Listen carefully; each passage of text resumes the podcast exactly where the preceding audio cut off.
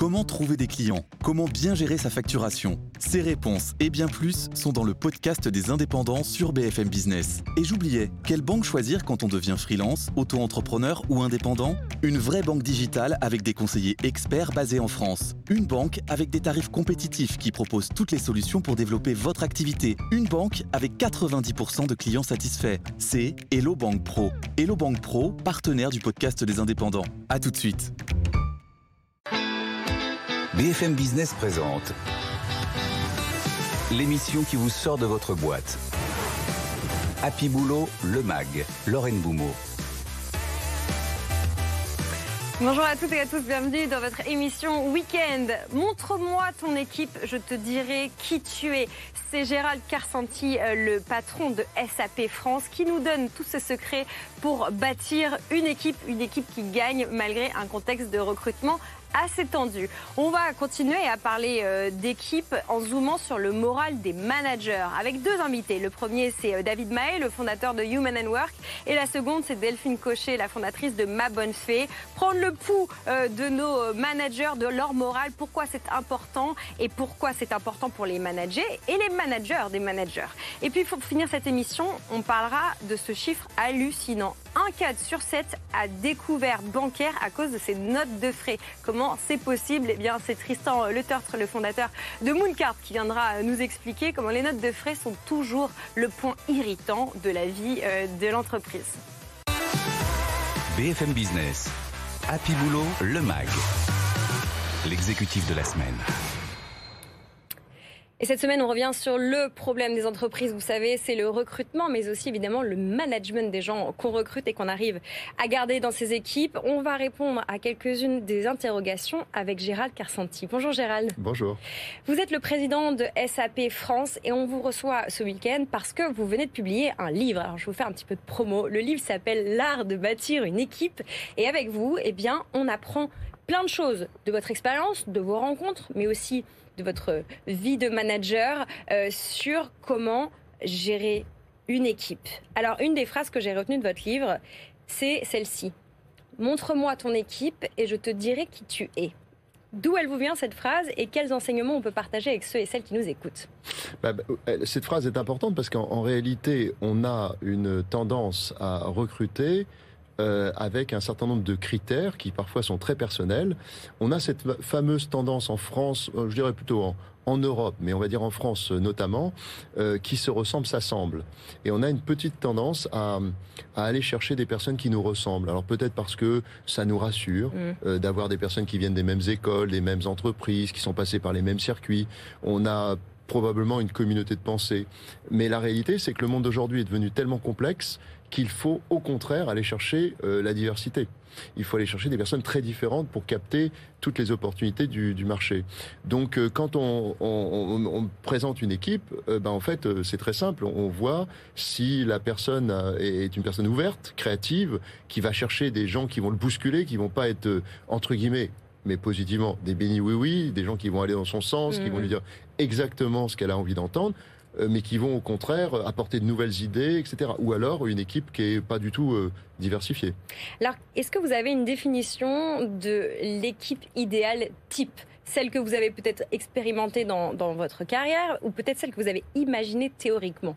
Alors, l'équipe pour moi idéale, déjà, elle commence par une diversité homme-femme, déjà, pour commencer. C'est-à-dire que c'est même un chapitre que, de mon précédent livre, le cinquième, Leader du troisième type, et j'ai repris dans celui-ci euh, à savoir voici venu le temps des femmes.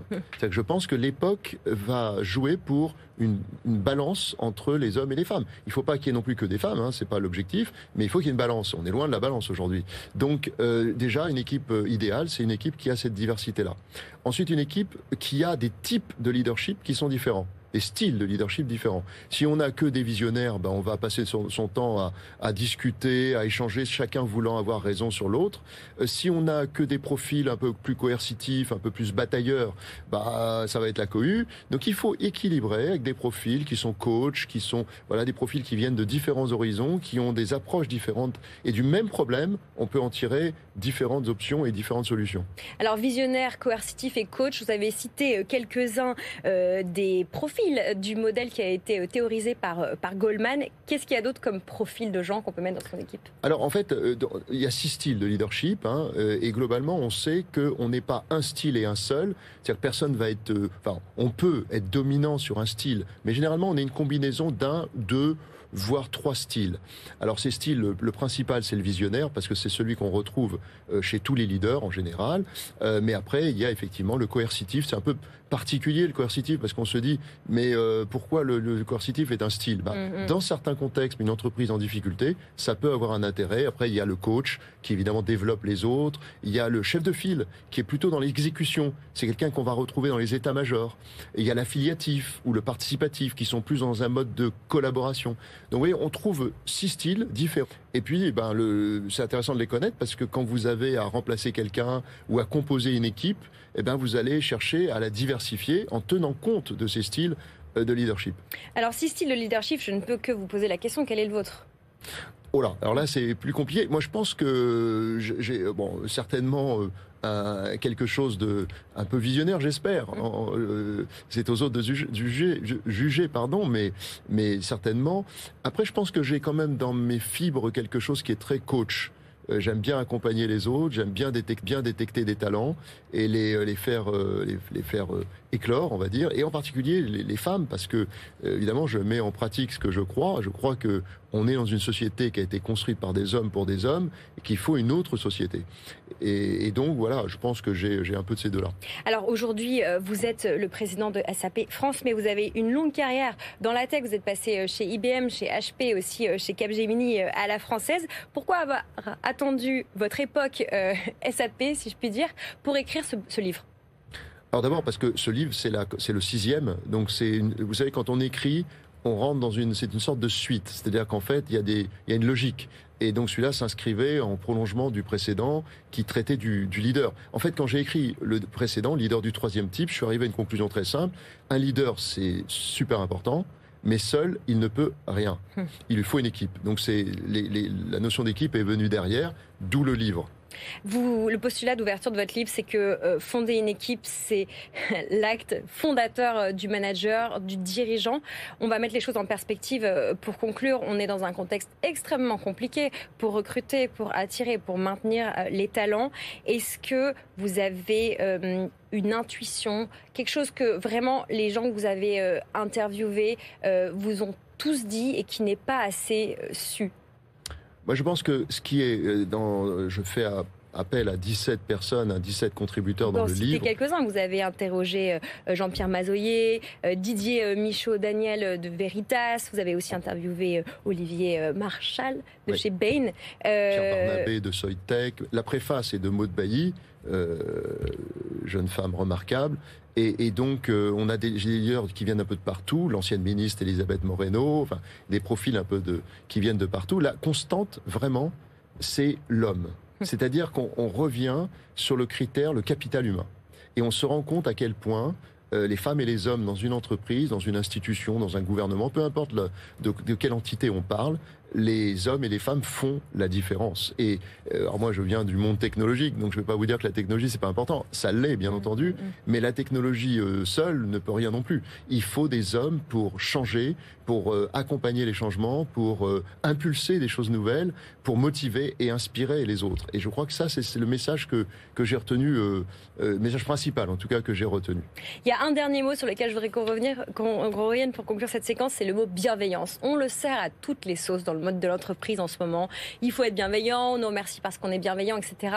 Euh, qu'est-ce que vous pensez de, cet adjectif et, comment il peut avoir des aspects euh, euh, non pas bienveillants mais, utiles?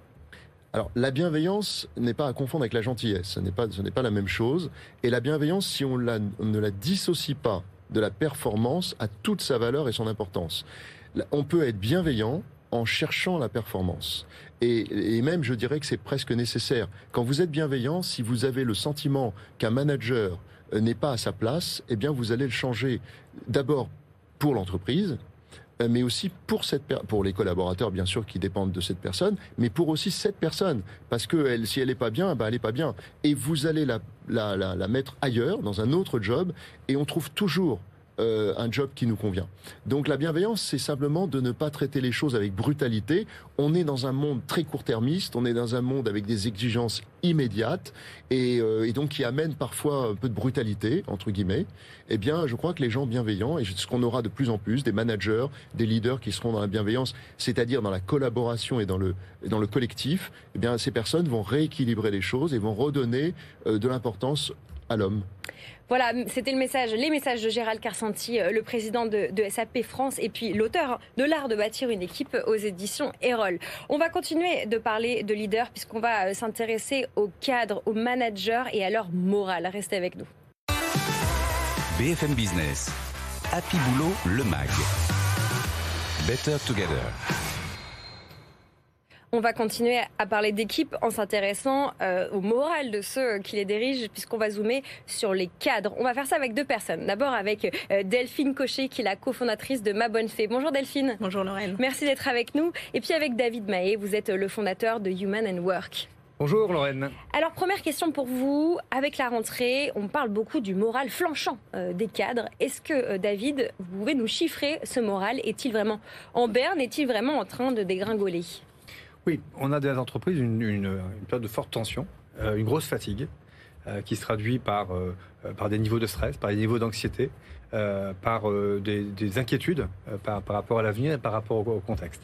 Donc c'est une fatigue qui est différente de celle qu'on a connue il y a, deux ans avec la, crise sanitaire, mais qui, fait finalement que, beaucoup de choses se sont ajoutées en quelques mois. et il y, a, effectivement une vraie inquiétude dans les équipes. Une vraie inquiétude qui s'inscrit dans un contexte qui se, dé qui dépasse celui de l'entreprise, un contexte extrêmement anxiogène. Est-ce que vous pouvez nous, le caractériser, euh, David? Bah, Je dirais qu'il y a eu, euh, depuis, trois ans, il y a eu une accumulation euh, de bouleversements absolument imprévisibles qui crée finalement dans, les, entreprises une difficulté à, à, prévoir l'avenir. Euh, on est dans la réaction. Alors ça, on a eu un virus, après on a eu de l'inflation, mm. après on a eu une croissance excessive, hein. après on a eu euh, des moments euh, d'inquiétude géopolitique, maintenant c'est des problèmes d'énergie, des problèmes d'approvisionnement, les, lignes logistiques. Donc finalement, on se retrouve confronté à une multitude de, de, bouleversements et de, bouleversements très importants qui font que finalement on a une visibilité qui est nulle. Et quand on ne sait pas trop où on va, eh bien, on a besoin de, bah, de se référer à quelque chose. Euh, et c'est un peu le rôle du manager, justement. Alors, justement, des bouleversements à la fois professionnels et puis personnels. Comme ça, la frontière vie privée, vie perso, est-ce qu'elle n'est pas encore plus fine qu'avant, euh, Delphine? Alors, je ne sais pas si elle est plus fine, mais en tout cas, on l'a rendue plus visible. Euh, et puis, il y a énormément de thématiques sur lesquelles on en parlait récemment. On sait que bientôt, un quart des salariés seront aidants. On parle beaucoup de parentalité, on parle de stress professionnel, de surmenage. Tous ces enjeux, ils mettent les équipes et les managers inclus dans des moments de fragilité que l'entreprise a en tout cas euh, comme rôle d'accompagner. Euh, L'APEC a chiffré hein, euh, l'inquiétude des, professionnels par rapport à la situation notamment économique. La part des cadres inquiets par la situation de la France progresse de, de plus 10 points par rapport à il y a un an. C'est quand même assez monstrueux. Alors, ça se chiffre aussi, l'impact du moral euh, des managers, du moral des cadres sur, euh, sur euh, l'économie.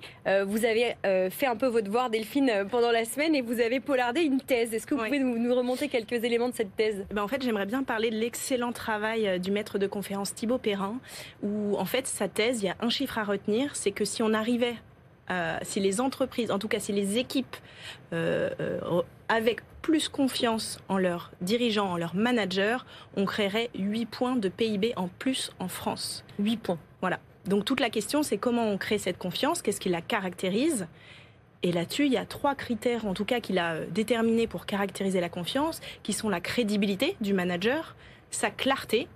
Donc là, on, on retombe sur euh, ce que disait David, sur aussi le sens de l'entreprise. Et puis le dernier, c'est la bienveillance. C'est hum. comment on crée cet écosystème pour le manager pour que euh, la, voilà, la confiance se crée. Et il y a aussi un élément, un autre élément qui est très important, c'est que cette confiance, elle doit être le résultat de deux parties qui ont la volonté de montrer leur vulnérabilité. Donc je rejoins un petit peu le sujet qu'on venait d'aborder juste avant, c'est comment aussi on crée un cadre d'entreprise où le manager peut montrer ses vulnérabilités, et tout comme le collaborateur, pour créer cet environnement de confiance. Alors, vous parlez euh, bon, d'intimité presque. Euh, néanmoins, euh, on n'a pas forcément envie de s'appuyer sur un manager qui nous raconte toute sa vie perso. Alors comment on gère cette difficulté, complicité, discussion informelle et en même temps bah, management, sans être forcément très hiérarchique et très vertical Comment on, fait, David? Je crois que le, principal, déjà, c'est de parler du travail. C'est-à-dire qu'on parle, parle jamais assez du travail et, le rôle du manager, c'est quand même d'être finalement l'expert, le, ou en tout cas le, spécialiste du travail. Le deuxième point, c'est de savoir pourquoi on est là. moi, il me semble qu'aujourd'hui, le, le, manager, il doit être capable de donner une direction, du sens euh, au travail. Il doit être capable également de, de gérer une équipe dans des contextes d'incertitude. Et il faut que, que, concrètement, euh, euh, on puisse s'ajuster, réagir, adapter des, des, stratégies. Et puis enfin, il faut qu'il puisse définir une façon de travailler. parce que quand ça, quand ça tangue, et en ce moment ça tangue fort dans les entreprises, mmh. eh bien, il y a quand même besoin d'ajuster euh, la façon de communiquer, la façon de se comporter, la façon de, euh, de ne pas s'énerver même sous, euh, sous forte pression. Voilà. Et ça, je crois que c'est la responsabilité du manager et la compétence du manager. Et, et, pour, ouais, et pour compléter, je dirais aussi, c'est quels outils on met à disposition des équipes. L'intimité, ça ne veut pas dire on se livre au bureau sur ses fragilités. Ça veut dire qu'on a créé, moi j'aime bien parler de la bulle de confiance qu'on représente avec ma bonne fée, et, et c'est pareil chez Human and Work. c'est euh, qu'est-ce que j'ai comme outil en tant que manager? Euh, Où est-ce que je peux aller créer cet environnement, ou en tout cas cette ressource Quelles sont les ressources qui sont à disposition de mes équipes, qui sont à ma disposition pour aller justement euh, trouver des réponses dans des moments de fragilité, pour que derrière, de toute façon, le vrai sujet, c'est comment je peux être, mes équipes peuvent être plus productives parce que c'est tout l'enjeu du manager. C'est un peu euh, ce que je dis souvent entre, le marteau et l'enclume. C'est euh, la pression des instances dirigeantes actionnariales versus la pression aussi des équipes. Donc c'est vraiment réconcilier ça aussi et quels outils j'ai à ma, à ma disposition. Je vais partager avec vous un témoignage d'Isor qui m'a écrit sur LinkedIn. On parle toujours et souvent de recrutement. Si vous me suivez, vous savez, c'est un de mes chevaux de bataille. Alors, elle m'écrit le manque de candidats est le seul obstacle euh, au recrutement dans ma PME, mais tout l'effort porte sur moi tout l'effort porte sur moi. Comment intensifier l'effort de recrutement collectif? Ça, c'est un des cas où on, sent que l'auditrice, elle est un peu débordée à la fois personnellement et professionnellement. Mm. Comment vous adresseriez le cas d'Isor si c'était euh, votre client David et, vous euh, bah, Vous avez beaucoup, beaucoup d'entreprises dans lesquelles aujourd'hui, le problème principal, c'est euh, la qualité des équipes, c'est la capacité à recruter. voilà, la capacité à recruter, c'est pas que la responsabilité d'un manager. Mm. Hein. C'est l'attractivité de l'entreprise, c'est ses valeurs, c'est sa capacité à à finalement être perçu comme un employeur de qualité. Euh, c'est aussi la, capacité à, embarquer une aventure sympa, parce que les gens ont envie quand même de que leur vie professionnelle soit sympa et pas uniquement euh, de l'effort et de la souffrance. Mm. Donc euh, voilà, donc je pense que l'entreprise a une grosse responsabilité pour justement réussir des recrutements. Et derrière, le manager fait un peu avec, avec, les moyens qu'il a. Mm. Mais, mais en ce moment, il y a une forte tension sur les ressources. Et le manager, effectivement, est un peu l'élastique hein, qui, qui, qui gère cette pénurie. Alors, tout l'effort sur elle? Alors, moi, je dirais déjà, euh, il y a un chiffre assez parlant qui dit que 50% euh, des démissions sont liées au management, au manager. Donc, alors, c'est comment je crée aussi un environnement qui fait que je suis, en tout cas, je, fais attention à ce qu'il y ait peut-être moins aussi de départs euh, pour avoir déjà moins à remplacer. Mm. Est-ce que j'ai créé toutes les conditions et est-ce qu'on m'a donné les moyens de créer toutes les conditions pour le faire? Ça, c'est une première chose. Et puis après, bah, comme le disait très justement David, c'est tout ce qui va rayonner autour de la marque employeur, euh, ce qui fait que je montre que je suis une entreprise à la pointe de l'innovation sociale et que euh, euh, voilà, que je favorise l'épanouissement professionnel, personnel, en tout cas dans, dans, ma structure. Pour conclure, on peut se dire que pendant la crise sanitaire, on a beaucoup, beaucoup parlé de santé mentale, de risques psychosociaux, de, de, de, voilà, de, morale, de mental. On en parle un peu moins. Qu'est-ce qui reste concrètement de la crise et qu'est-ce qui a été intégré au niveau euh, managérial et peut-être RH dans les entreprises? Bon, d'abord, euh, pendant, pendant cette période, euh, le fait que la santé mentale soit devenue un sujet pour l'entreprise, c'est plutôt un progrès. Mm. Le fait de prendre soin des gens, prendre soin des équipes, prendre soin des organisations, c'est plutôt un bon réflexe quand on est un leader d'entreprise. Maintenant, il y a aussi des, des, vrais sujets qui ont trait au sens du travail, qui ont trait à la qualité du management, qui ont trait finalement à la façon d'organiser le, le, travail et si possible de produire du, du plaisir au travail. Et dans le contexte d'aujourd'hui, c'est particulièrement important. Alors certes, on, on parle peut-être un petit peu moins de crise sanitaire, ou de, ou, de crise grave, mais on a quand même une période qui est très anxiogène dans les entreprises et il faut quand même veiller à prendre soin des gens. Delphine, qu'est-ce qui reste de la crise? Qu'est-ce qu'on a tiré comme leçon? Moi, je pense que ce qu'on a tiré comme leçon, c'est euh, ce que je disais un petit peu en préambule, c'est de quelle manière on se rend compte qu'en fait les fragilités, qui peuvent être la santé mentale, mais qui peuvent être aussi, on en a parlé, des fragilités financières à venir, le pouvoir d'achat, etc.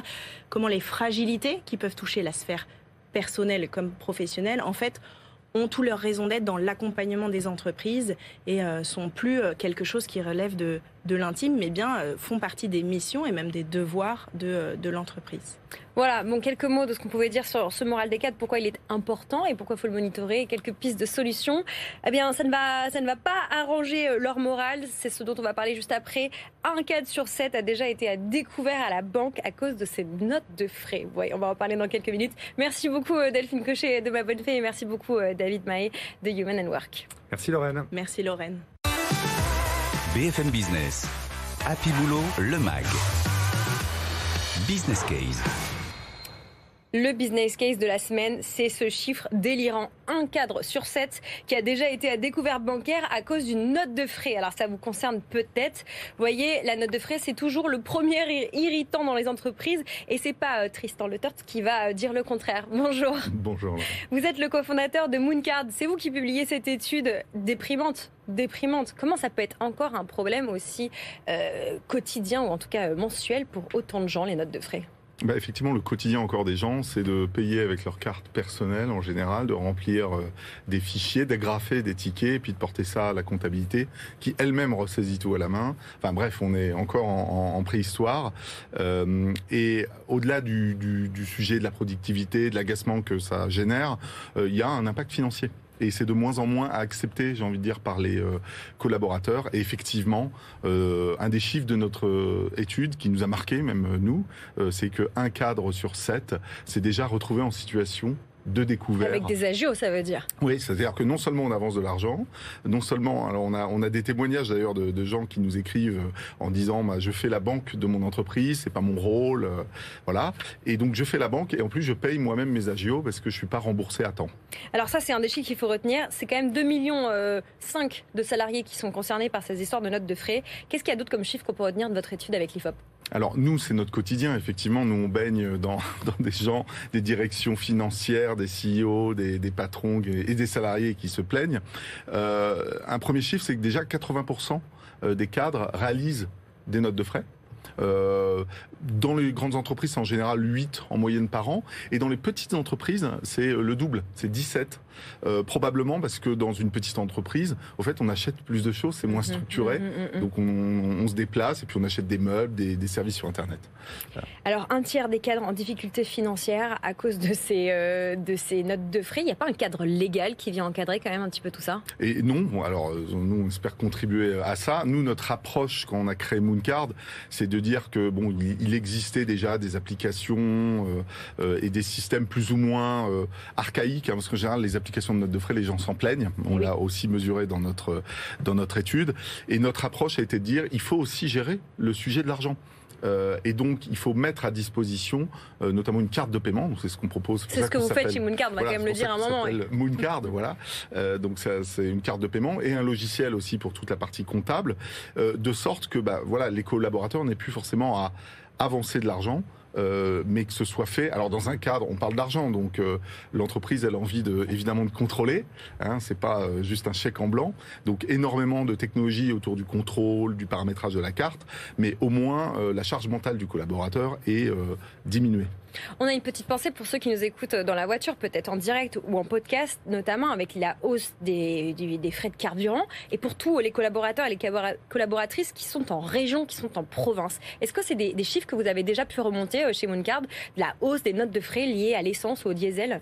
Alors oui, nous on est au cœur du sujet parce que notre carte est utilisée à la fois dans des sujet d'achat de, notes de frais de déplacement, mais également euh, en situation de mobilité. On a une carte, euh, on va dire mobilité, euh, et on l'a mesuré d'ailleurs dans l'étude, puisqu'on a vu qu'en province, il y a près de 60% des cadres qui font régulièrement des achats d'essence.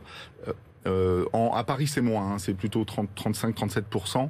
Euh, donc voilà, bon, on comprend bien les raisons. Hein. En province, il y a moins de transports en commun, des déplacements un peu différents. Euh, et on a vu que euh, euh, parmi justement la situation de, de, de, contraintes financières, elle était surreprésentée dans les gens qui faisaient des dépenses de carburant. La raison, c'est que le prix du carburant a eu un impact immédiat sur euh, l'argent avancé par les collaborateurs. Un dernier mot, vous avez un partenariat avec Flying Blue, euh, donc avec Air France. Est-ce que vous observez, toujours avec la data que vous crunchez euh, chez Mooncard, une reprise des voyages d'affaires, une reprise des business, des business trips en avion? Oui, on a, on, a, on a la chance d'avoir eu ce partenariat avec le programme de fidélité d'Air France KLM. on est l'une des seules solutions en Europe à, à avoir ça. effectivement, alors on, a vu la période Covid où, bah, les déplacements d'une manière générale et notamment en avion se sont totalement effondré. Euh, là, ça a repris. Alors, il y a des organismes qui ont, font des études dédiées à cette partie voyage d'affaires. Euh, je crois qu'on est aux alentours de 70-80%.